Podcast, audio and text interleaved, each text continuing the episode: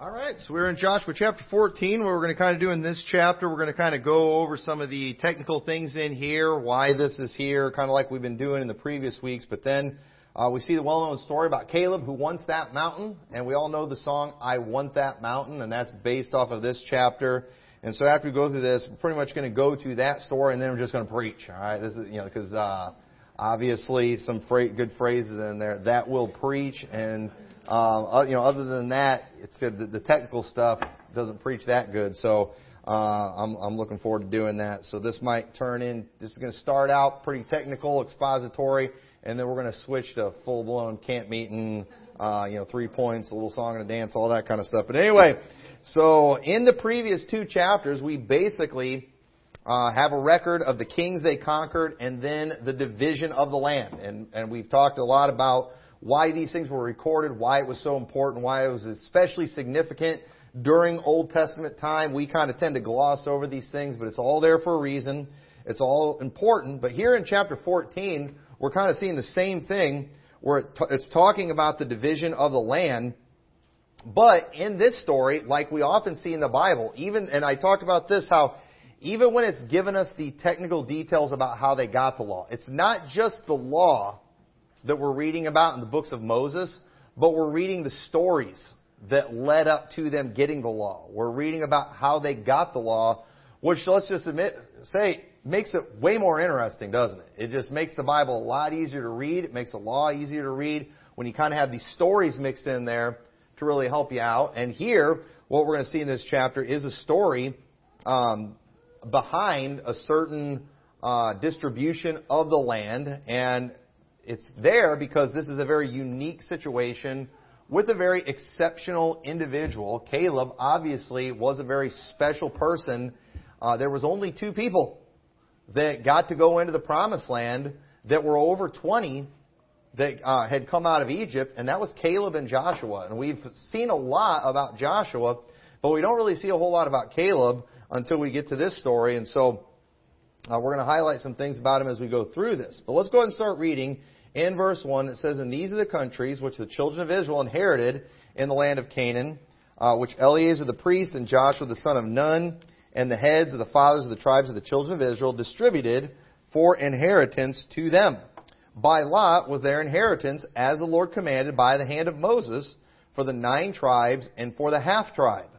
For Moses had given the inheritance of two tribes and an half tribe on the other side Jordan but unto the Levites he gave none inheritance among them. For the children of Joseph were two tribes, Manasseh and Ephraim. Therefore they gave no part unto the Levites in the land, save cities to dwell in, with their suburbs for their cattle and for their substance. So what I want to do right now, I want to briefly explain all these different tribes, just because it's important that you just know this uh, whenever you're reading other passages in the Bible, because it can get a little confusing sometimes. Because if I would ask you, how many tribes of Israel were there? You know, you would all say, well, there's 12, right? But in reality, we've got the names of 13 tribes, and technically you could almost say 14 tribes too.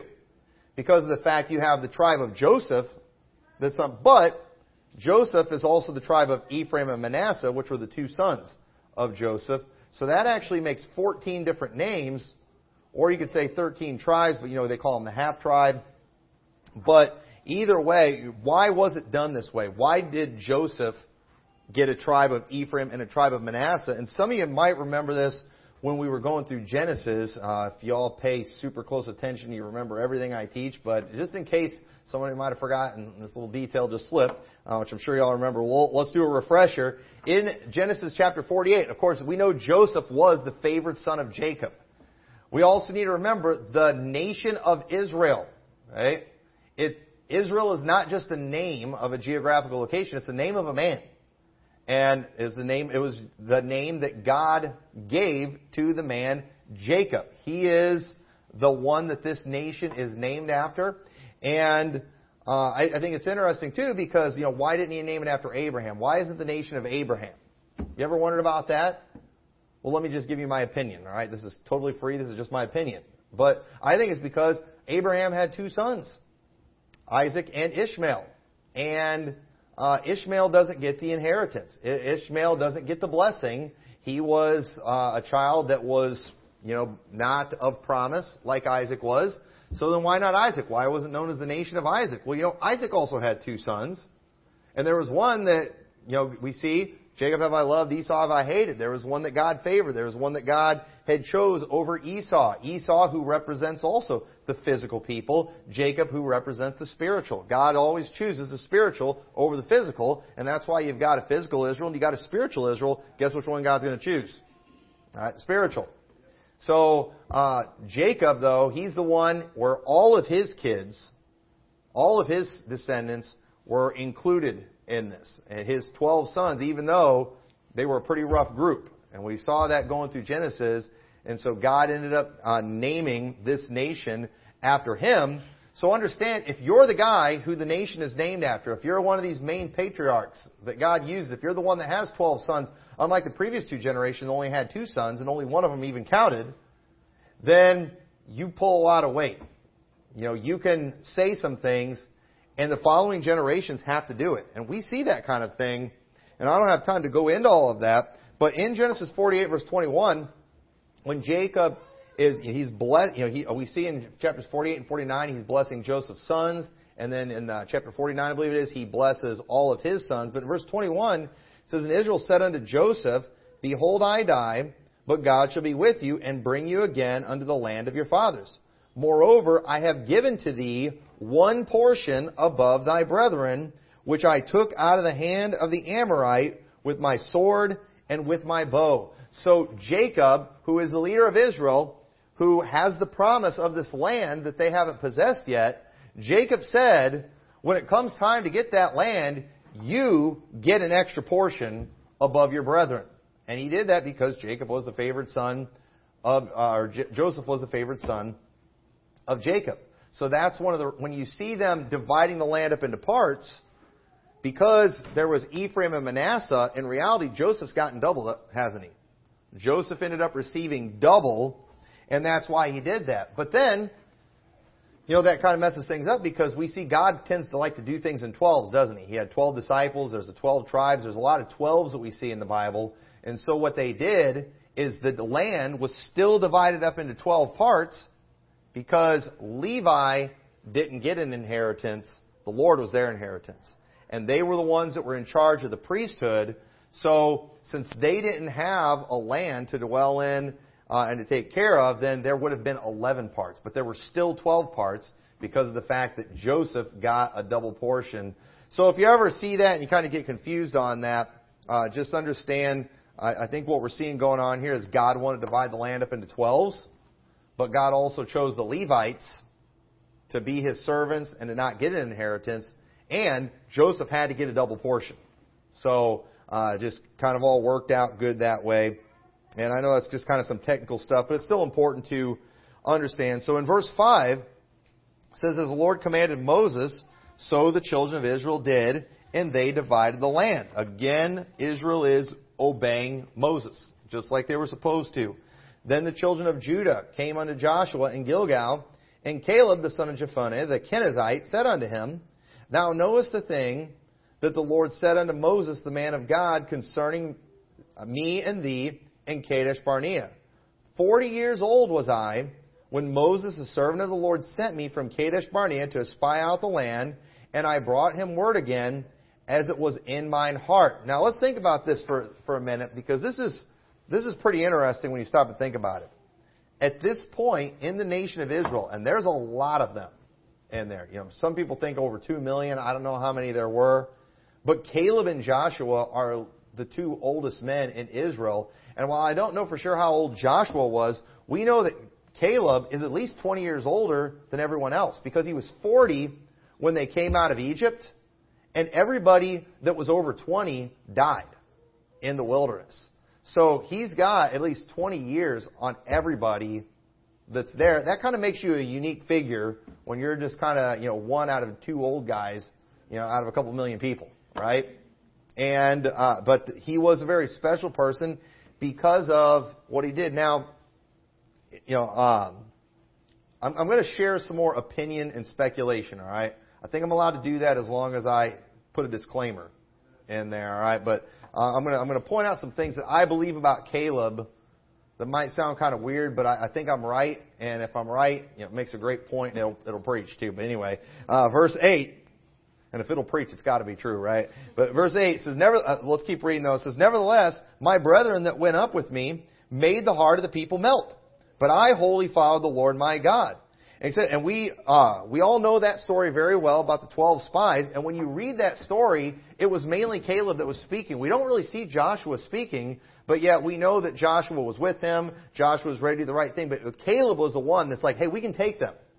The Lord's delivered it into our hand. We see Caleb had great faith. He was ready to go fight while everybody else literally gets the entire congregation literally crying. That's how, that's how doom and gloom they were. But Caleb, he was ready to go. And, and think about this. Caleb, now keep this in mind, Caleb and Joshua wandered in the wilderness for 40 years because what everybody else did. Think about that. These guys did the right thing. It's like God should have let them go in and let everybody else, you know, hang out in the wilderness. But you know what? It was part. It was a team thing. They were part of the team, and they did. They had to wander in the wilderness for 40 years, even though they did the right thing. But you say, well, God did bless them because, of course, they did get to go into the land. But I think He did. I think God did even more than that for Caleb. But verse 9 says, And Moses sware on that day, saying, Surely the land whereon thy feet have trodden shall be thine inheritance, and thy children's forever, because thou hast wholly followed the Lord my God. So Caleb had a promise to receive an inheritance because he was a man of faith. And we do. We see God greatly rewards faith in the Bible. And so even though Israel wasn't going to go in that promised land, even though Moses wasn't even going to get to go into the promised land, Moses made a promise to Caleb that you're going to get an inheritance. You've got something coming. You are going to inherit some land. And it was because he wholly followed the Lord. Folks, when you give it all to God, it's going to pay off. Now here's the thing. It might take, it took Caleb 40 years. But when you obey completely, when you do things right, it's going to pay off. Let me just say this too. You know, for any Calebs we might have in here, I'm going to be preaching to in a little bit, that, you know, want to do something for God. Maybe want to go in the ministry someday, pastor a church someday. Let me just say this to you. That, listen, it's going to pay off if you wait on God. It's always going to pay off. You know why we mess everything up in literally everything? In business, we want everything, we want everything yesterday. You know why we mess things up spiritually? We want it yesterday. We can't, we, the reason most people don't make it in any area of life is they're in such a big hurry for everything. We want everything yesterday. We have no ability to wait. And listen, God, I mean, Caleb did, he had to wait a long time, but God took care of him. That's an important thing to remember. So now notice in verse 10, eh, and I, I this is where I'm going to go into opinion here. This is just, this is my thoughts. It says, And now, behold, the Lord hath kept me alive, as he said, these forty and five years, even since the Lord spake this word unto Moses, while the children of Israel wandered in the wilderness, and now lo, I am this day fourscore and five years old. So we know uh, we've kind of got a timeline here now. There's been about five years that we've been, we've covered in the book of Joshua where they've just been winning all these battles for five years, just battles, battles, battles. That's a long time fighting battles, but you know, five years, but it was victory, victory, victory. And now Caleb is 85 years old. And it says, and yet I am as strong this day as I was in the day that Moses sent me, as my strength was then, even so is my strength now for war, both to go out and to come in. Now, this is my opinion. I, I personally believe that this wasn't just Caleb. He was on a good diet. He was just a real healthy guy. I think God really blessed him here. We see that God, I mean, uh, He made their clothes to last for the entire 40 years. Their shoes didn't even wear out during that time. That was a miracle of God that He did for the people. If God can keep your clothes and your shoes from wearing out for 40 years, you know what I think He can do? I think He can keep a man from aging for 40 years. Because think about this. Caleb wholly followed the Lord. Caleb did everything right. And so, you know, the thing is though, who cares if you get all this inheritance when you've got one foot in the grave and another on the banana peel? You know, if you're old and about to die. But it's all, I, it's, it's my opinion. I think God kept him alive. God kept him strong. And you know, and who cares too if you have it all those years, but you're too old to enjoy it. So I think God, it's almost like God just kind of kept him there and just so he could have the same amount of years he would have had had everybody done like Caleb did. So that's just my opinion. I think Caleb was 85, but I think he looked like he was. I think he looked like he was 40. I, that, that's that's my or 45. That, that's my personal opinion on that, and I think I think he got just he got to enjoy just as much time with his inheritance as he would have if everybody else would obey. So that's what I think God did with Caleb right there. Maybe he was just a super tough guy and really healthy, but you know I I, I think God does that kind of thing. We even see with Moses, he was 120, and the Bible says, you know, that his eyes were not dim nor his natural forces abated. You know, he was somebody that was still very healthy at 120, but because of that one sin, God didn't let him go into the promised land. And so maybe it was like God wasn't aging Moses either. If I was a Ruckmanite, I would teach that. All right, I would just teach that, and I would, and I'd include Joshua too. But you know, I, I would just teach that as a fact. But I don't know. That's just that's just my opinion, and, and I'm not going to say it about Joshua because the Bible doesn't say. But it's just it's just what I think. So uh, allow me to speculate. All right, but uh, I don't think it uh, goes against anything in the Bible. But anyway, verse 12 says, "Now therefore give me this mountain, whereof the Lord spake in that day, for thou heardest in the day how the Anakims were there." And that the cities were great and fenced. If so be, the Lord will be with me, then I should be able to drive them out as the Lord said. Now, I don't believe Caleb is making a, a selfish request here, because you know it's not a sin to want something. You know, there's nothing wrong with that, especially if God wants you to have it. Okay? Eh, listen, let me just go and say that you know it's not it's not wrong for us as a church to want some things. Sunday we went and drove by that one building. That now now here's the thing: we're not allowed to go take it. All right, we, we can't we can't do like Caleb did back then, and just go take it. And you know, and we've come up with plans that would probably work, but God would not bless for sure. And we're not going to do that. Okay, we're, we are not going to do that. But you know what? If we were to just look, you know, because I, you know, I hate to tell everybody this, but we're maxing this place out in a lot of ways already. We're using this entire building. And let me tell you something.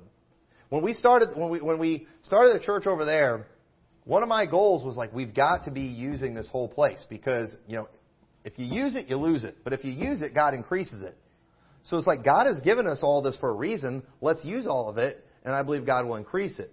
And so you know what? We're using this place. Okay, this place is getting very well used, and we could already use some more room in some areas. And he said, oh, but man, you know, what about all the work we've done? What about all the money we've paid and all these things? You know what? If we need it back, the Lord will help us sell this place for a lot more than what we paid for it. He'll take care of all that. He did it with the last building. And you know, we are we're going to keep using this, you know, just and we're going to be thankful for it. And, and I am. I'm still thrilled with it. But you know what? We need to be like Caleb, and we need to start looking around and just seeing things and say, you know what? I want that. It's okay to do that. It's okay to look and say, I want that mountain. We sing the song, I want that mountain. It's okay for us to want things in this church and just, and I do. I, I check places out all the time. I think, you know, our church could use that. Our church could do something with that. Because I'm telling you, some of these other places aren't doing nothing with it. And as long as, whenever we look at these things, you know, we understand we're, we're, we're dependent on God to get these things. And so when Caleb saw this mountain, he knew about the giants and things that were there. He, he was familiar with all that. But you know what? Caleb has seen enough after what he'd seen in the last five years. Caleb knew we can take, in fact, Caleb didn't even need what they'd seen in the last five years. He was ready to go take on the giants 45 years before. That was the kind of faith he had. And he's like, if the Lord wants us to have this, we're going to take it. I see a mountain. This is good land. This is what I would like for to be my possession. I was promised a good possession. I was promised a good inheritance by Moses because I wholly followed the Lord. Now, Joshua, you're the one in charge. You know, you're the leader. I'm following your lead, but I'm asking you, can I go take it?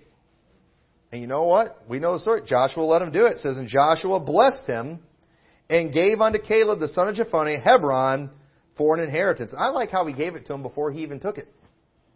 Because I mean that, that's just how that's just how sure sure they were. You know, we need we need to be that way. You know, we need we need to be that sure about things when we ask God for things that He's going to do that we just already start making plans for it. That, that, that's how we ought to be, and uh, we'll we'll see great things. The problem with most Christians today, we just don't ask God for anything, and if we do ask God for anything, we don't think He's going to do anything. I'm so sick of Christians that just have this attitude of prayer well, I guess all we can do is pray. Like that's your last resort.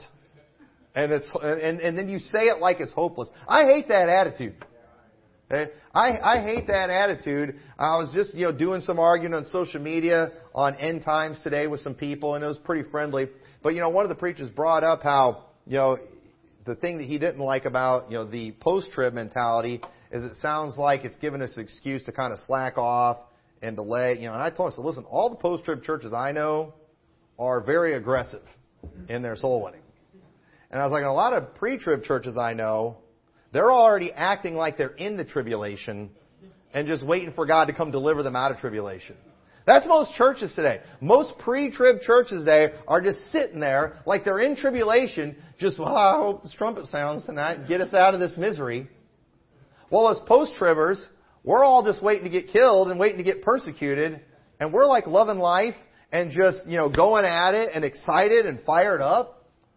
You know, and it, it's, it's, it's funny, but you know, that, I mean, that seems like that would be the mentality, but you know, isn't that, that same type of reasoning what the uh, work salvation crowd says about us when we believe in eternal security? Well, if I believe in eternal security, I would just get saved and I go do a whole bunch of horrible stuff.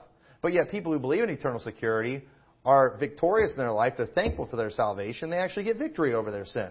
They actually love the Lord. And it turns out it was the goodness of God that led them to repentance. And it wasn't their repentance that made them good. I mean, it, it's, isn't it amazing how when you actually go with what the Bible says and you just forget the human reasoning, you end up getting what the Bible promised. It's amazing. It's amazing how that works. But you know, we're not seeing that. We're, we're not seeing this we, that attitude today. There's such a defeatist attitude in churches today. And I'm telling you, I don't, I don't want any part of that. I don't want to be a part of a congregation like Caleb had to be with in the beginning.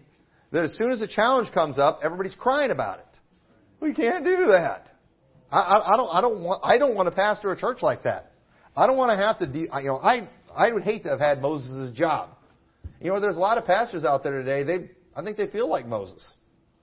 Like, and, and I've heard them say it. It's like they, you know, they're always talking about Moses and dragging around them grumbling Baptists in the wilderness for 40 years.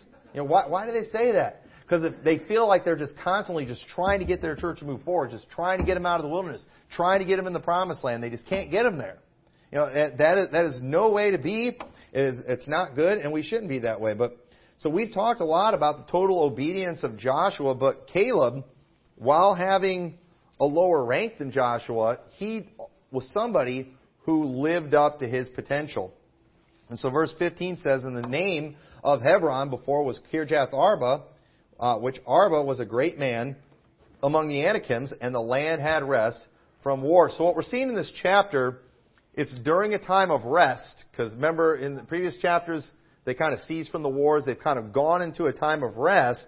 But what ends up happening here during this time, even though as a nation they've kind of stopped fighting for a while, Caleb, he get you know he sees a land that he wants. He sees a possession that he would like to have. Not just because he's being selfish too. He's thinking about his children. He's thinking about the next generation. Because this land is going to be, it's, it's supposed to be in his family forever. So if you're thinking that way, I mean, aren't you going to want a good plot of land?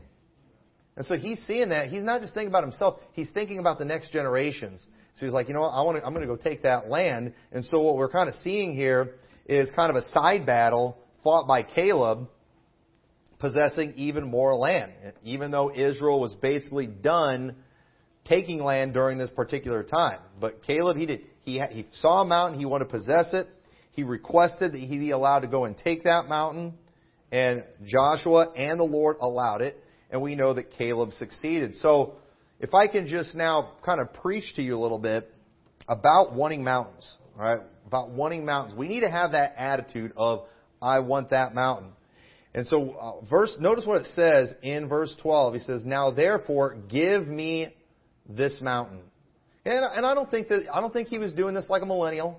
I don't think he was doing it like an American. Give me this mountain or I'm going to protest, or I'm going to vote Democrat next time. No, that, that's not that's not what he was doing. Okay, you know, this was it uses the term "give me," but you know, it, it wasn't a, it wasn't a "give me" attitude like we have today. No, he's he's going to the leadership there and he's saying, "Listen, I want this. Let me have it." say the word, and I'm, I'm going to go take it. And he did. He had a submissive attitude when he did it. And you know, the problem that we have today in churches, the one of the reasons we're not seeing a lot accomplished about Christianity is nobody's asking for anything. Nobody's asking for anything. You know, you know what, you know what happens in most churches today? Pastors, they got to get up in church and they got to beg their people to want something. They got to beg their people to do something. They've got to, if they're going to try to get a building program or something going in the church, they've got to do inspirational videos. They got to get this super impressive slideshow. Uh, they got to bring in the guest speakers. They got to have the sappy music, and they got to do something to pull at your heartstrings to just manipulate you emotionally into wanting to do something for God. And they just, and then they do it. They're all excited, all fired up, and then the people just kind of sit out there, just you hear crickets. Nobody cares, and, and they're discouraged. I, I'm, I've known a lot of pastors, and I'm not saying they were right when they did this. Maybe they weren't right. You know, I don't, I'm not going to pretend to know the situation, but I've known a lot of pastors who have felt the Lord wanted them to, you know, do a building program or something like that, and then the church just shot it down, and then the pastor quit. Okay. Now you say, oh, you know, he should have he should have toughed it out. He should, but you know, listen, there are churches, and I've heard many pastors say this, and this is just a fact. There's a lot of churches out there that they are referred to as graveyards for preachers, where they just literally go there and they die. They've got these old relics in the church that have been deacons since they got off of Noah's Ark in that church, and these people are not changing on anything. They are never going to do anything. That church is never going to go anywhere. They run the pastor. They they kill the spirit in that church. And let me tell you something. You know, you can't you can't blame a young guy for thinking he's got, you know, got the ability to go in there and motivate these people to get something accomplished and they get in there and they're just fought every step of the way. You know, I don't think they ought to just stay there and rot. You know, I don't, I really don't blame them that much, but either way, I just say all that to say, most pastors, they, they just can't get their people wanting God to do anything. They're not looking for anything to happen. There's no mountains that they want. They, the people, when they come to the church, they're, they're not looking for God to do anything. They're not, they're not looking to do anything themselves. There's no land, figuratively speaking, that they're wanting to possess. They're, they don't see the souls that are out there. They don't have any kind of plan. They're not thinking about knocking all the doors in their area. They're not thinking about how many people they can get saved that year. They're not thinking about those things. They'll, about the best that they can do. One thing old IFB churches are pretty good at doing is getting their congregations to give money towards foreign missions. And I hear, and here's why I think they're successful doing that. And I'm not against that.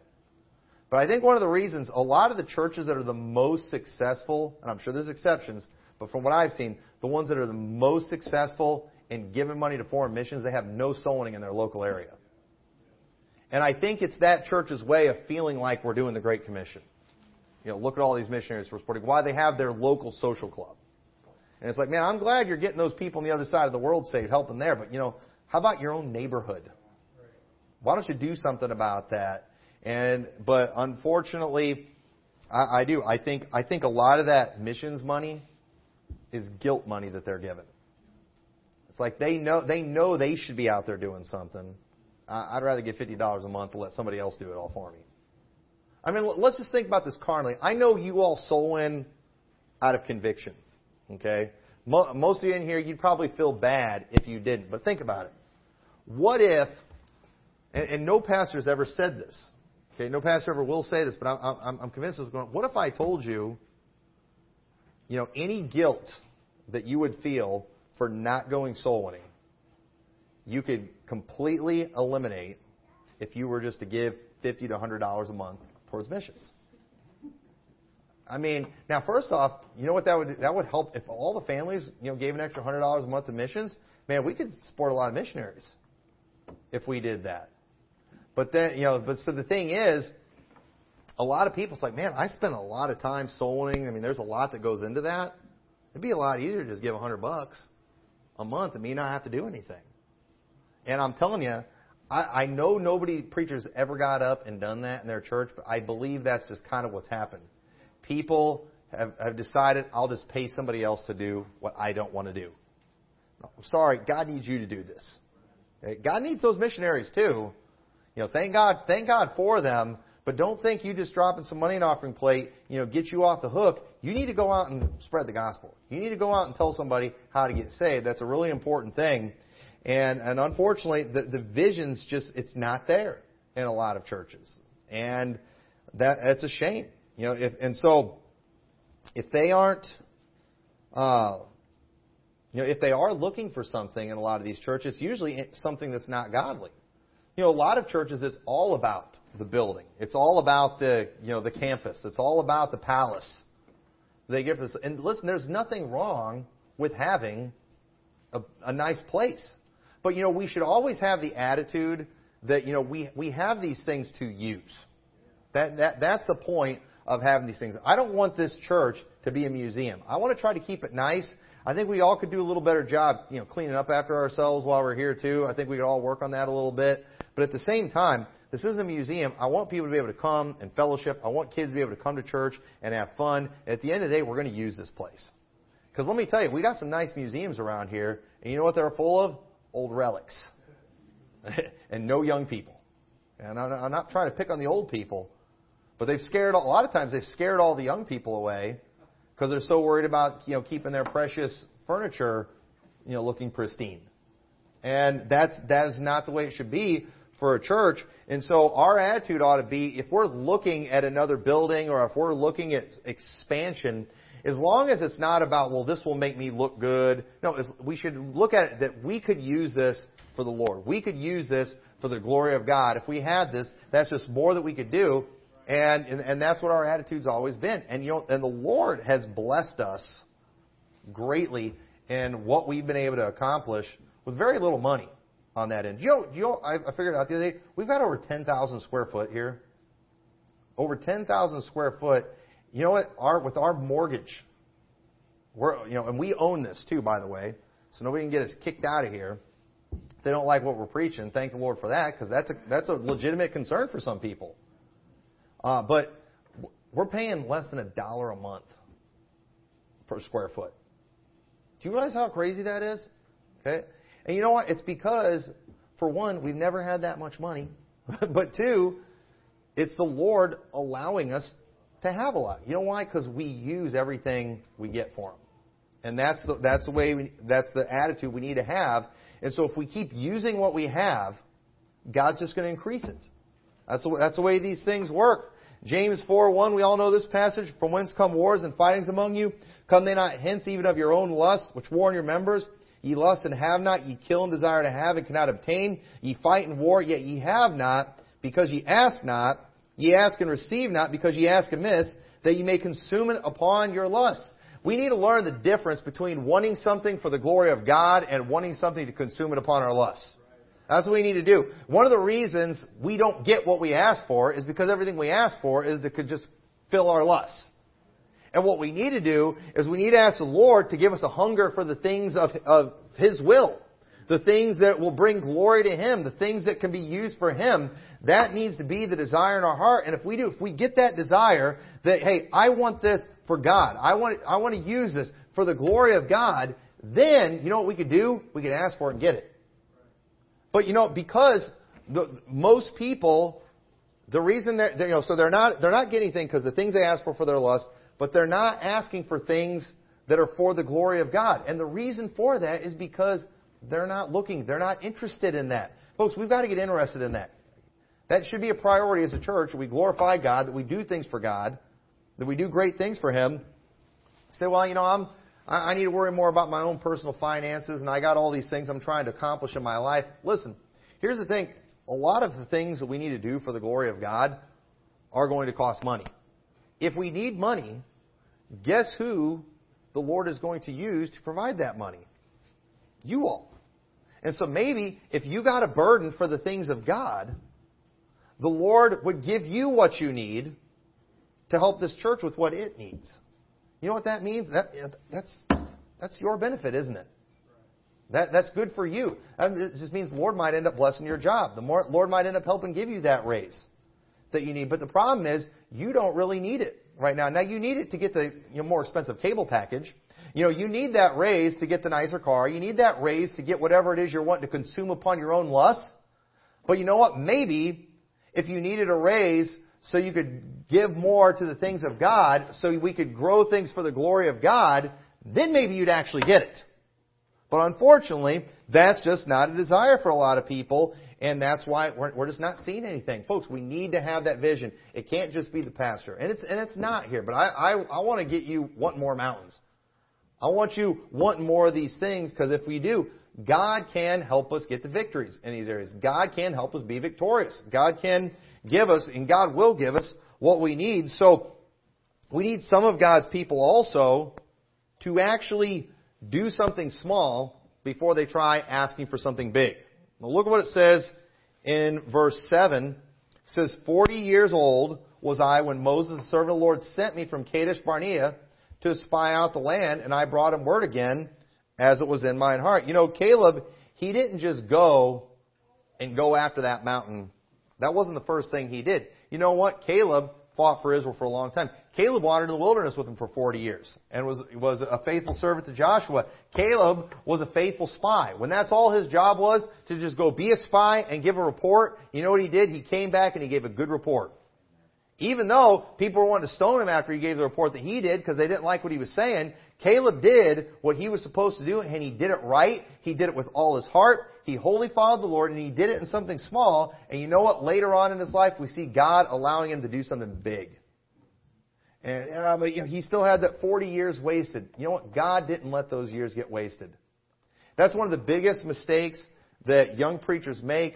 And I, and I mean, it's one I could have easily made. Made. Thankfully, I didn't because I saw enough bad examples. When you know, when I was in my early 20s, I remember. In fact, we were living. Uh, I was probably only 21 because we were living at the house in LaSalle, the first one when we got married, the, the tiny one. And I remember it was a Sunday morning. I was walking around, you know, and I was just feeling discontent. Still remember this and thinking, you know, I would really like to just go ahead and pastor a church or, you know, be a see if I could get a job as a full-time assistant somewhere in another church because I was just part-time uh, at Lighthouse at the time. I was working a full-time job and I didn't like it. And I remember just praying, you know, Lord, give me a better job in that area.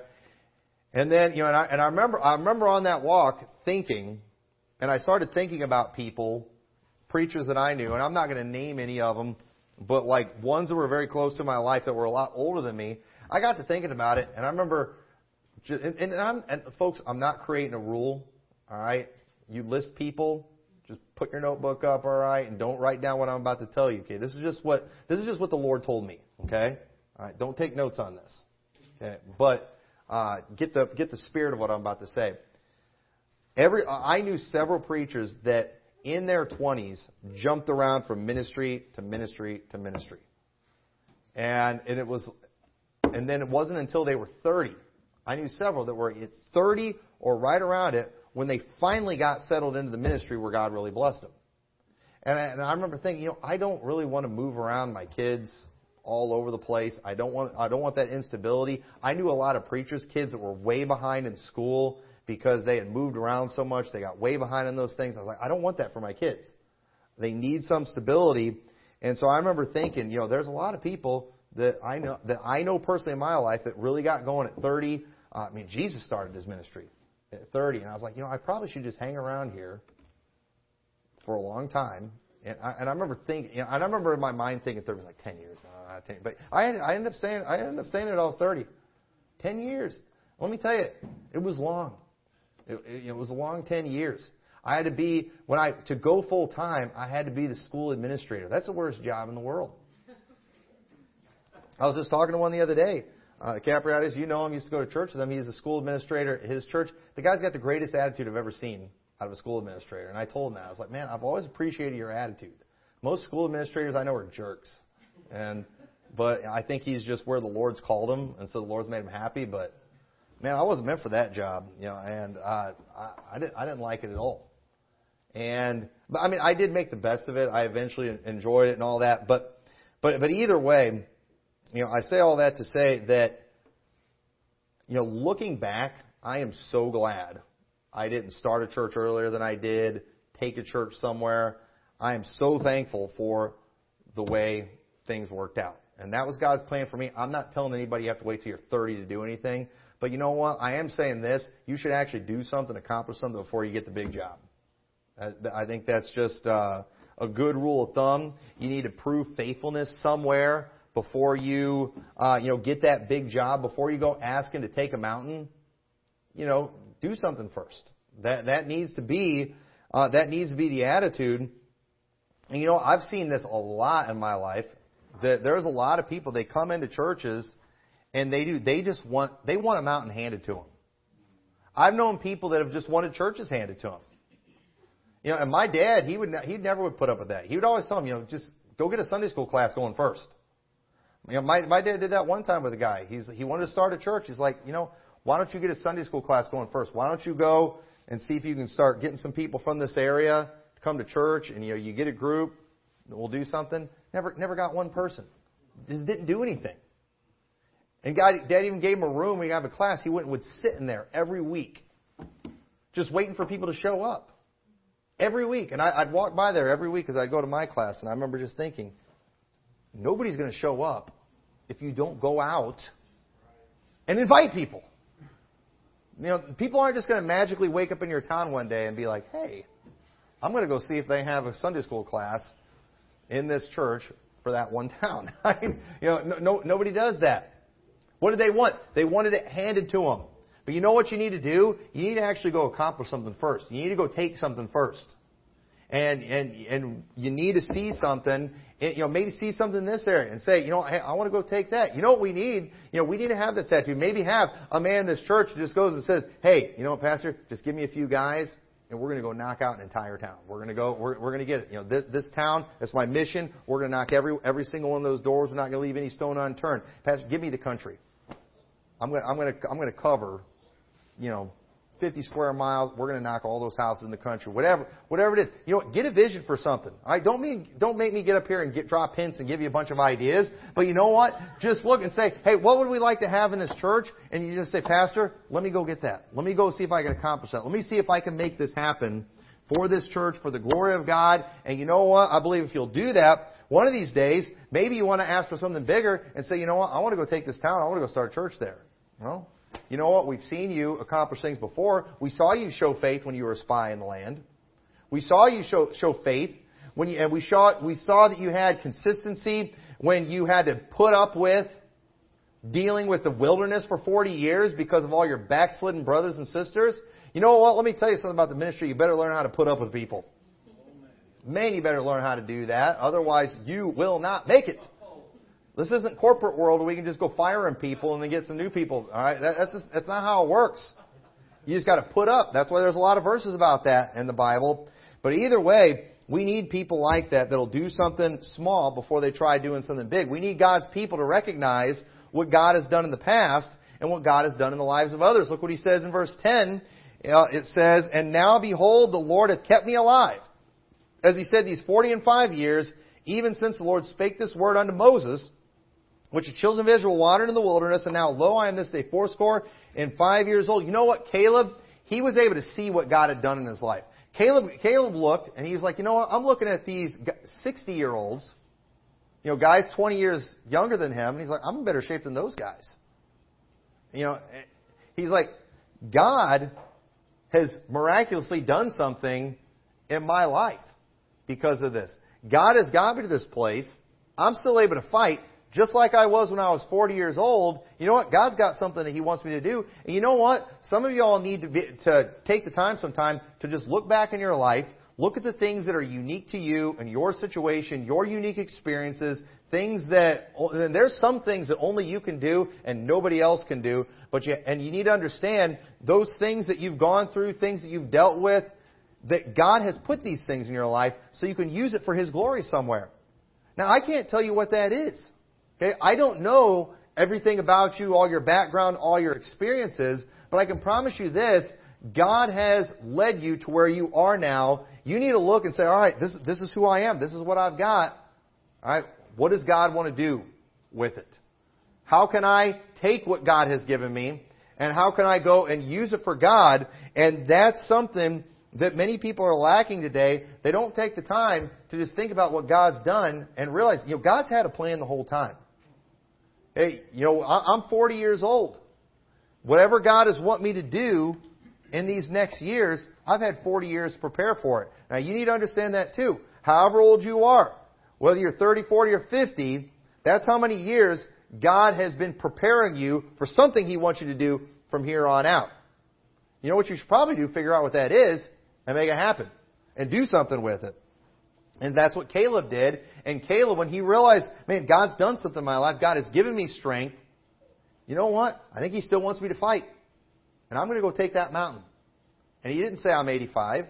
He realized, no, I, I can still do this. God has done this for me, and so I'm going to accomplish something with it. And so uh, we need, we should be able to look back and see the hand of God in our life. And you say, well, I've been through a lot of bad things.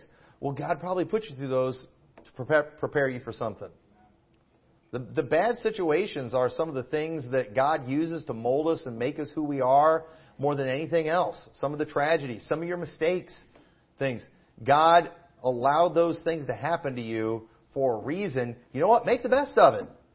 Make the best of it and find out what God has in store. You know, and so, uh, you know, Caleb was a fantastic example. And what we need to do, we need to be looking for mountains. And when we see that mountain, we need to have full confidence, like Caleb, that God wants to do great things in life. God wants to do great things at Liberty Baptist Church, but God doesn't want to just do great things through Pastor Tommy McMurtry. God wants to do great things through the individuals here in this church. God doesn't want just Joshua conquering the land. God wants the Caleb's conquering the land too. He doesn't want just, you know, Liberty Baptist Church conquering the mountains. He wants somebody in this church to conquer these mountains and to go do something with it.